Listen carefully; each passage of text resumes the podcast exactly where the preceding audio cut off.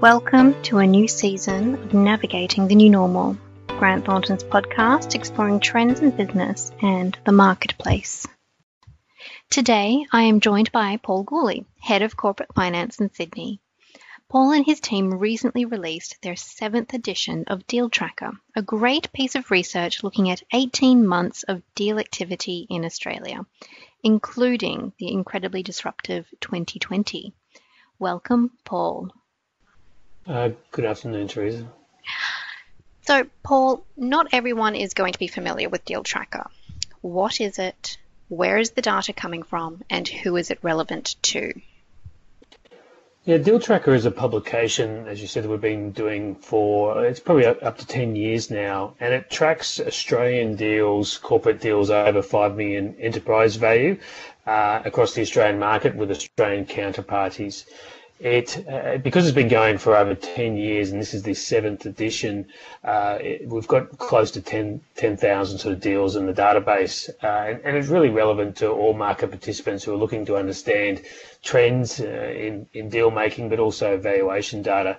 It also includes, every uh, edition includes analysis of the public markets and you know, what's been happening in relation to capital raisings and how, how the markets have been performing for the eighteen-month period that we use for each of the editions. So there's really nothing else quite like it in the Australian marketplace.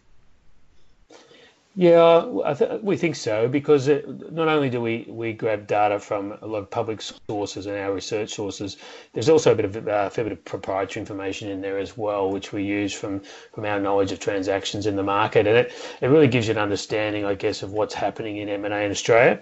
One of the difficult things in Australia is to get good valuation information. So um, the, the report does go into valuation in a fair bit of detail in terms of what multiples are being paid. And given also that we have seven years, so, sorry, ten years of data on that, you know, you get some good long-term trends on multiples and how they how they move in terms of different industries, but also on different sizes of deals, et cetera. And this most recent one, the data runs to mid twenty twenty. So that catches the first six months of the year when borders were shut and businesses were asked to close their doors or to work remotely. What was the impact of COVID on deal activity? Yeah, if everyone can uh, cast their mind back to so that February-March period in twenty twenty, obviously the, the, the market really took a hit, and a lot of transactions, probably the majority of transactions at that stage, uh, went on hold. Um, most of those have obviously come back now. We've had a fairly strong second half of twenty twenty, but there was a period there probably between February and March, and, and clearly in this present in this uh, edition up to June, where there was uh, very limited activity, probably the lowest we've seen for many years. Uh, that, though, in the presentation uh, is uh, is contrast to the first, or for the whole of two thousand nineteen, which was a record period. Particularly the, the, the last quarters of two thousand nineteen were, were particularly strong. So the overall eighteen-month period of about fourteen hundred deals is pretty consistent with what we've been seeing in previous editions. Uh, but that was really a story of a very strong two thousand nineteen and a, and a very weak, I guess, low volume first half of twenty twenty. So I'd really like to ask you about F I R B and foreign investment. Yeah, well, obviously F I R B rules changed changed back in March two thousand twenty, and the uh, one of the important changes there was the threshold for deals went to nil value. So that's really held up, particularly in the mid-market and the lower mid-market. That's obviously held up on a large number of deals that required to go through F I R B where they wouldn't normally. Uh, so it did have an impact, I guess, on timing, particularly around completion and certainty on completion. But from my experience, it hasn't stopped deals. It's just added a little bit of time to the to, to the process. Uh, those thresholds came down on the first of January uh, with the rules changing, uh, getting a bit harder in certain areas and, and increasing the fines. But given the thresholds have gone back, it will obviously imp- improve, particularly the mid-market transactions who don't would, won't need to go through F I R B um, in relation to those thresholds. So, um, so th- I'd say there were it is a positive that those changes have come off. I don't think we've lost transactions from it, but what probably happened is that some of those transactions got delayed, and you see our numbers in the report, particularly on cross-border.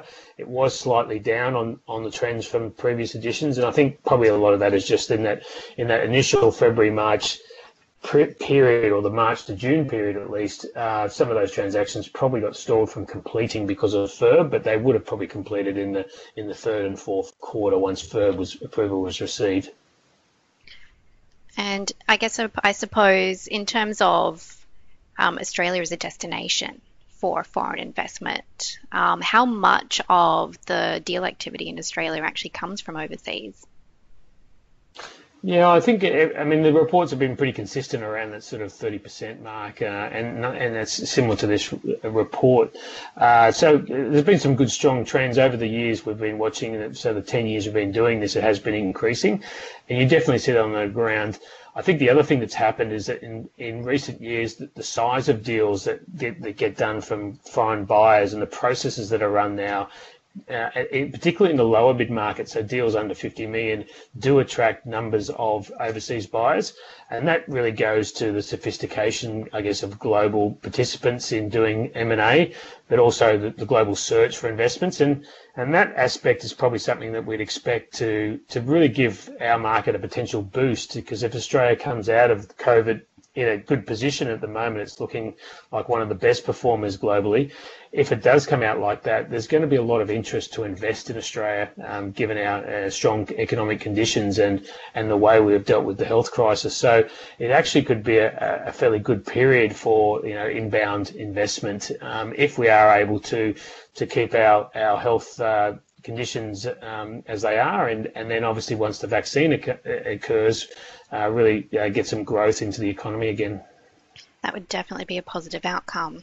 Um, now, I've read the report, and you show some uh, industry trends over the years, over the last ten years you have. I noticed that there were some particularly resilient industries that continued to perform well despite the disruption that was twenty twenty. Were there any that particularly stood out to you? Yeah, it's consistent with all of our uh, previous editions, the industrial sector, and that's a very wide sector in Australia. That industrial sector still dominates the um, the deal landscape, particularly in the corporate side, where it represented, I think, thirty-five percent of deals. Uh, that's that, that is consistent, and, and it, it goes to the nature of a lot of our businesses are in that industrial space, but also there has been long-term sort of consolidation in that space, particularly around niche manufacturing, et cetera, are still very popular um, with foreign buyers. The sector to watch, though, and, and it's pretty clear, I guess, and this is not just in private markets, but particularly in public markets as well, is the I T technology sector. If you look at the data, that's jumped, you know, significantly with corporate buyers, but even more with uh, P E purchase as well, where it's now dominating the P E market. And definitely that's what we're seeing on the ground. A lot of the funds are really focused at the moment not only on technology but on businesses that can be enabled through technology, um, so more traditional businesses but have a technology bent to them. So there's definitely been a, a very large uh, move to, to technology, and clearly the COVID um, conditions have assisted those businesses in many areas, uh, but we would see that as a, as a real big trend this year, and, and, and really that's the focus. Anything that has technology enablement to it is attracting interest, and obviously the valuations are extremely um, ex extremely high in relation to some of those businesses, particularly if they've got, you know, subscription models to their to their business models. And so we, we would likely see that continue, and I would expect that this year technology again will dominate probably both the the, the private equity uh, investors, but also probably the corporate investors as well. So it's interesting that you've mentioned technology and industrials. Um, both happen to feature in government policies around the Modern Manufacturing Initiative. Uh, do you think this will help to boost and generate more interest in those sectors over the long run? Yeah, there's no doubt that um, the government is going to support uh, some manufacturing in certain areas. I mean, healthcare is obviously the, the one that comes to mind, to to shore up supply of, you know, essential um, essential products and services in case we have another crisis. So um, some of, there will be winners out of that, and I guess there will be some transactions around that. You're seeing you're seeing some a fair bit of interest in in um, in, in protective clothing, et cetera, in the healthcare space, and and I would have thought the government will come to support some of those sectors and and bring back some some supply security, um, or sorry, security of supply in in some of those sectors. One of the other areas that will probably benefit from that is in infrastructure services. We're already seeing that the government's talking about a significant infrastructure spend over the next five or ten years. It was already a theme before COVID, uh, but I think that will really be boosted by COVID. And, and you know, when the announcements come out on new projects, I think that will assist a lot of the providers that service the infrastructure area and construction sector. So um, that's probably another area which is not obviously technology enabled, um, but we'll uh, we'll get a boost, I guess, uh, post-COVID. Definitely something to watch. Um, if we cast our mind back again, uh, a lot of people were making comparisons to the G F C, but really we've never been through a period quite like this one in living memory. Were there any surprises in how the market reacted, or any trends that uh, that you didn't see coming or that you found particularly interesting? Yeah, I think if we're all honest, if you go back to that, particularly that March, April period, Uh, most commentators, and, and I guess we were taking that view too, thought that the, the economy was going to come under a lot of pressure, uh, probably at the back end of the year or the start of this year, given the stimulus was likely to come off. Uh, that really hasn't played out, and if anything, you know, the, the, the volumes, the M and A volumes, both domestically but also globally in the fourth quarter were close to record highs, and we're seeing that sort of level of activity into two thousand twenty-one. So really, we haven't seen the downside, um, and I know there's some Job Keeper and stimulus and bank moratoriums are still coming off now. Um, there is a lot of investment money around though, which is shielding, I guess, some of the downsides of the of the of the lockdowns, et cetera. And there's a lot of money in, in, in both in investment houses, but also in the general public. And so that is sort of supporting our conditions. There is still no doubt risks in relation to that, and clearly there's still lockdown risks in our economies, um, and there's still risks to, to uh, economic conditions um, when all the stimulus comes off. But it, I think that's probably the main thing that that hasn't played out as, as much as people thought. We thought we'd see a fair bit of distress, and that just hasn't played played out that way. And if anything, the economy is quite strong, and particularly if we can get the vaccine out um, to a vast majority of the population quite quickly uh, and get some good um, growth going, we, you know, this could we could see a fair turnaround and a lot of um, stimulus come back into the to the investment markets and continue to see sort of fairly buoyant M and A markets. Now, as you say, we're very much in the beginning of twenty twenty-one, and businesses are looking at their plans for the year. So if you're in the marketplace, you're thinking about what your opportunities are for deals, is there anything that they need to be considering going into twenty twenty-one? Now, if we look at, I guess, from a sell side perspective, you're looking to sell your business. Um, as I said, it's a fairly buoyant period at the moment. Now, a lot of that interest, again, is in sort of technology-enabled businesses. So clearly, if you had one of those, you know, this is a fairly good market to be to looking to do a transaction in. Um, but even across the general markets, I think um, it, it does, with with the growth coming back into the economy, it, it does look like a quite a good period to, to consider such options. Uh, in terms of what you would need to do, I, I guess you've got to have a, a plan to be able to trade out of, of these COVID conditions, and also have, you know, obviously people would have COVID plans already in place in case we have, you know, further lockdowns or issues. But um, but generally the market is returning to somewhat some level of normality. Um, deals are being done uh, remotely, obviously, through this period. Uh, we may be able to do that more in more physical nature when the borders come down, but I think most people appreciate that the borders can come come up at any stage, so we, we you need to be able to do these deals remotely, and and most transactions are getting done uh, with only the exception to potentially being site visits, et cetera, um, that are holding deals up. So Um, I don't think anything really changes. I guess from a buy side perspective, as I said, there's a lot of money around, a lot of investment money. Um, a lot of that is going towards those certain certain sectors that are that are quite attractive. Uh, but nothing has really changed from a um, from, from a buy side perspective. Uh, I would have thought there are there are going to be some opportunities to consolidate, and there has been a fair bit of Um, um, innovation occur in a lot of businesses around the way they service their businesses and their cost structures. One of the key things, there's been a lot of cost out in many businesses, and a, and a lot of those costs have come out due to, you know, lack of ability to, to, to for lack of mobility, I guess, in terms of staff and travel costs, et cetera.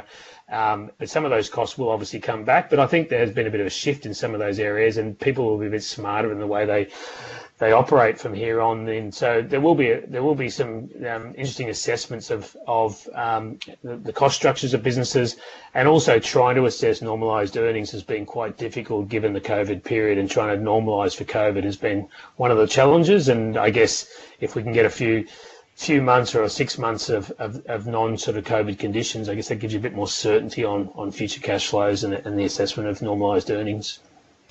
And from a personal perspective, how are you feeling going into twenty twenty-one and maybe the next couple of years in terms of deal activity and, and your work? Yeah, well, I guess, as I said, I, I think we're pretty surprised at how well the market has come back. And, and the difference this year is a lot of the transactions started later in the year. So that's really producing a very strong first quarter, which is usually uh, potentially a, a slower period in, in normal M and A um, transactions. So um, we're, we're feeling pretty positive at the moment. And uh, if, if, the, if the vaccine rollout works and the health conditions stay Uh, under control and the lockdowns can stay away, then um, it looks quite positive um, for market conditions. Clearly, the unknown is once all the stimulus comes off, how hard that hits. But again, that looks like it'll be industry by industry specific, and so the majority of the country will be able to transact. The other theme, I guess, is how are we going to interact with foreign buyers, given they are a key part of, of most transactions. And uh, I still think that there's going to be a lot of interest from foreign buyers, particularly how well Australia is trading and, and our trading conditions. Uh, the, the, the lockdowns or the inability to travel may cause some issues with that, because in some jurisdictions uh, there is sort of a requirement for them to visit and to actually have physical meetings with people. And that might sound old school, but um, I still believe that may be required in to, to get transactions done if they don't have local representation. So that, that could cause us some trouble with um, foreign tran you know, foreign buyers in, in our transactions. But it, but I think people will work around that. And as I said, most of the transaction can be done remotely nowadays, and people have got used to that. Um, I just, so we'll, we'll see how that plays out. But overall, I think we're very positive about this year. And whilst everyone is acknowledging there could be risks in the future, uh, at the moment, deal conditions are very strong, and uh, and we would hope that that will continue throughout twenty twenty-one. Paul, thank you so much for your time. Thank you, Therese. If you liked this podcast and would like to hear more, you can find and subscribe to Grant Thornton Australia on Apple Podcasts and Spotify.